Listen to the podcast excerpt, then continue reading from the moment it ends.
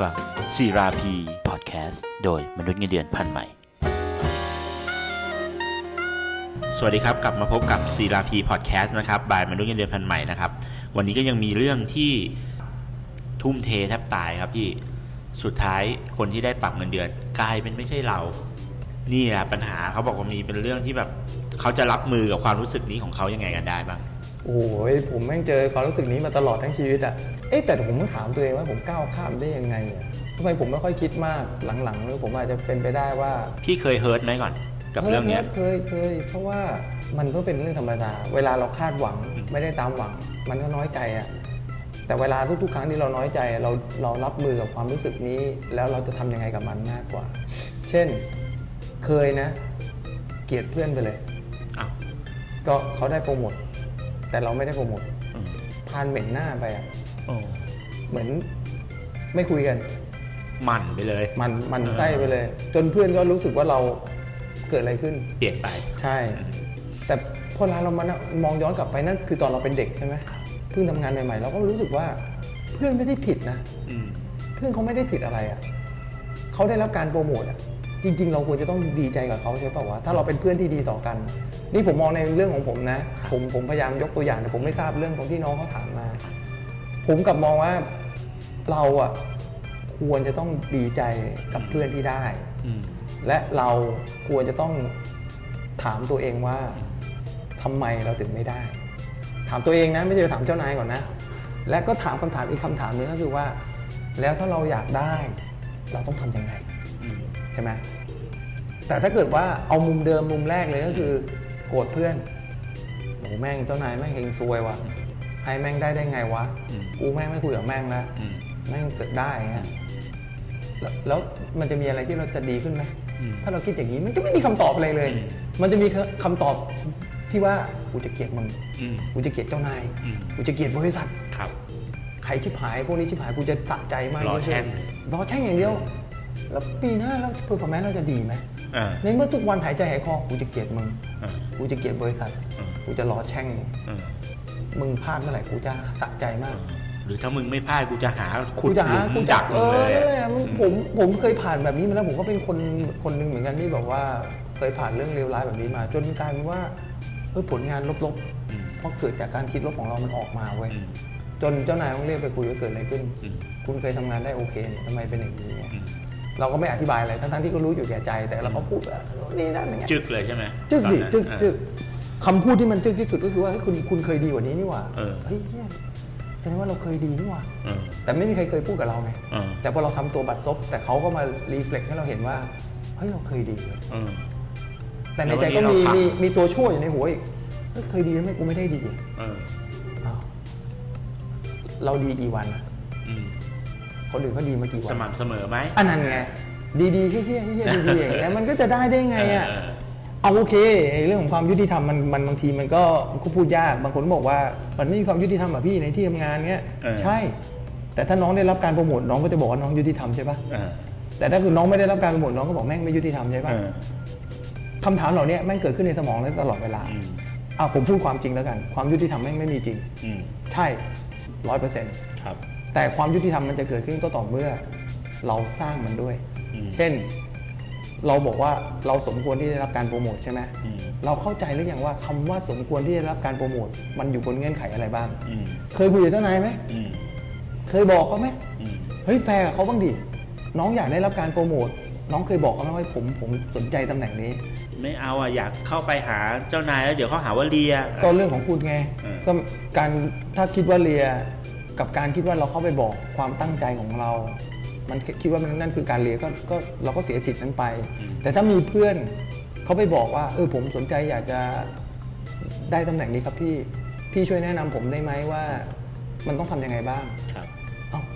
แต่กับเรานี่เราบอกเฮ้ยการทำอย่างนั้นไม่เอาอืมเจ้านายมันต้องฉลาดดิต้องรู้ว่าเราเก่งอืมก็พ่อก็แม่ใครก็จะรู้อะอืมเจ้านายมันมีเรื่องมากมายที่มันต้องทำปะอืม ก็คือถ้าเราไม่แสดงเจตจำนงว่าเราเราอยากเป็นอะ อืมเราก็เสียสิทธิ์ไหมอืม ก็แพ้ฟาวล์ไงอืมสังเกตไหมคนเก่งแม่งนักเหมือนนักฟุตบอลอะเล่นโคตรดีเลย อืม แต่แม่งแพ้ฟาวล์ไม่ได้ลงอะ เพราะมันไม่เคยแสดงความกระเฮี้ยนกระหือว่าอืม กูอยากกูอยากเล่นอะ อืม ก็จบไง เราจะเห็นนักเตะนักฟุตบอลเยอะๆเลยแม่งเก่งๆแต่แม่งไม่ได้ลงสนาม พอไม่ได้ลงปุ๊บแม่งก็ฟอร์สุดท้ายแม่งก็ไปไม่รอดอยู่ดี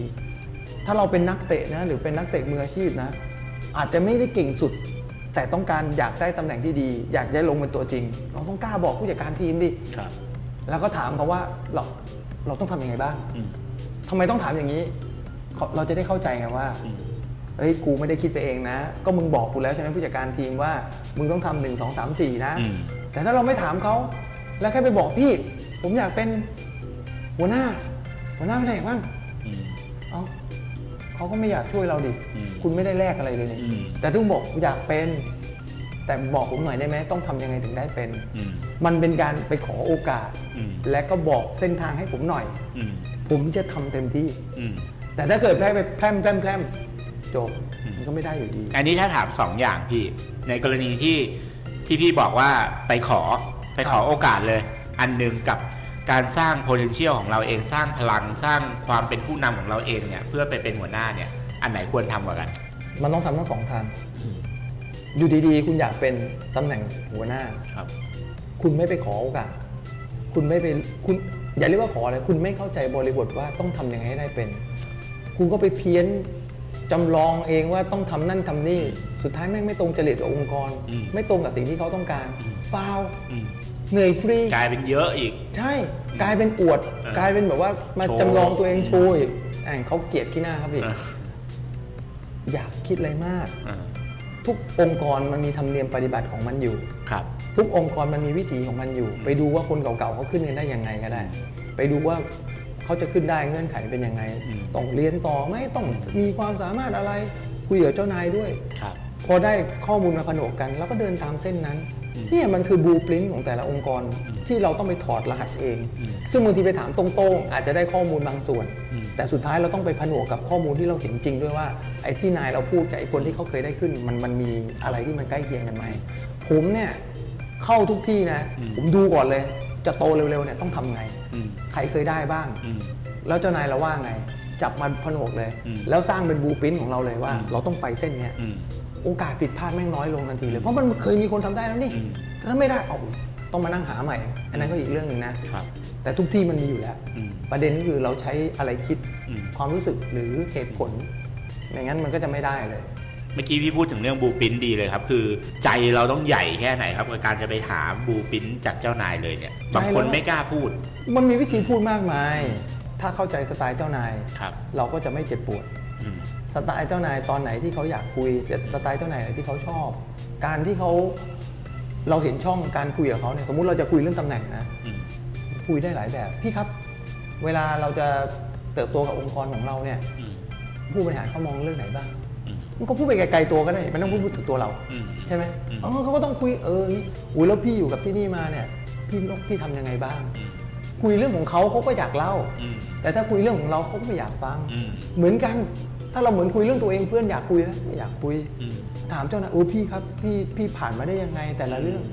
ไม่ได้เรียนนะมันมีการถอดความสำเร็จของเขาออกมาถอดนั่นบเอทงเรียนเอามาสร้างบูปินของเรา ถูกต้องอืมถูกต้องนั่นแหละ นี่คือสิ่งที่คนทำงานส่วนใหญ่ไม่ใส่ใจในการหาข้อมูล อืมข้อมูลก็อยู่รอบตัวนะอันจริงๆแล้ว ไม่ได้ไปหาที่ไหนไกลมันเลยคือ GPS แห่งการเติบโตในแต่ละองค์กร ครับ คุณแม่งเสือกไม่ใช้ Google Map เนี่ยคือ Google Map ในองค์กร แต่คุณต้องถอดรหัสให้เจอว่าอืม map เนี่ยบูปินของเขาอะเป็นอย่างนี้เออแต่บังเอิญตัวคุณแม่งเอ้ยกูไม่ได้อยากเป็นอย่างนี้เออเออทางเลือกคือมึงจะเลือกอยู่ต่อหรือเออมึงจะเลือกไปอยู่ที่อื่นเออก็แล้วแต่เออ แต่เสือกตัวเองเสือกไม่มีบูปินชีวิตตัวเองด้วยแม่งก็ยิ่งบรรลัยใหญ่อืมกลายเป็นว่าเราก็เหมือนกับว่า ไม้หลักปักขี้เลนอะอืมอยู่ไปวันๆแล้ววันดีคืนดีก็น้อยเนื้อต่ำใจก็มาบ่นว่าชีวิตแม่งไม่แฟร์อย่างเงี้ยอืมผมว่าคนส่วนใหญ่มันเป็นปัญหานี้ซะเยอะ เราได้ข้อคิดมาข้อหนึ่งที่น่าสนใจก็คือ เราควรจะไปหาบูปินขององค์กรขององค์กรแล้วเอามาสร้างเป็นบูปินของตัวเราเองแม่นแล้วนะครับ เพื่อที่จะว่าอย่างน้อยๆเลยเนี่ย เราจะได้โอกาส เราจะได้สร้างโอกาสหรือเราจะได้เดินตามโอกาสที่มันมีอยู่ข้างหน้าเขาเรียกว่าแมปเส้นทางบางคนชอบคิดว่าตัวเองเติบโตช้าเพราะตัวเองไม่เคยดูไงว่าบูปินเส้นทางตัวเองกับองค์กรเป็นยังไงอืมบางที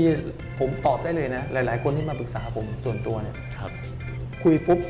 ผมถอดรหัสเสร็จเลยเลยอืมรู้เลยน้องเส้นทางเนี้คือเส้นทางฉลุยเลยอืมบางคนมาคุยไม่เคยคิด พอบอกแป๊บปีเดียวพุ่งปุ๊ดเลยอืมเพราะอะไรหลงทางอยู่ 2 ปีสา มปีอืมก็เสือกแบบคิดเองเออเองไงอืมแล้วพอไม่ได้ดังใจก็มาน้อยอกน้อยใจอืมโอ้พี่ประเมินมาบริษัทอย่างนั้นอย่างนี้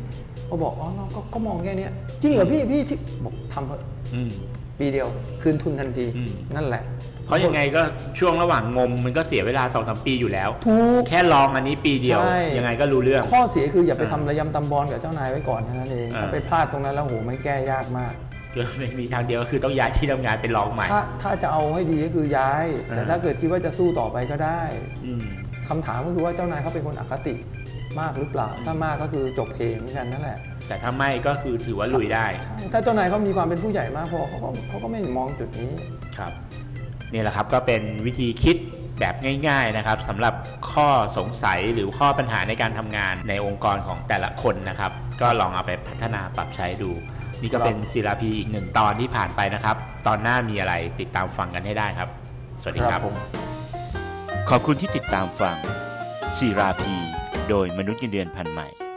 สนับสนุนโดยดีโอเคลียให้ธรรมชาติดูแลคุณ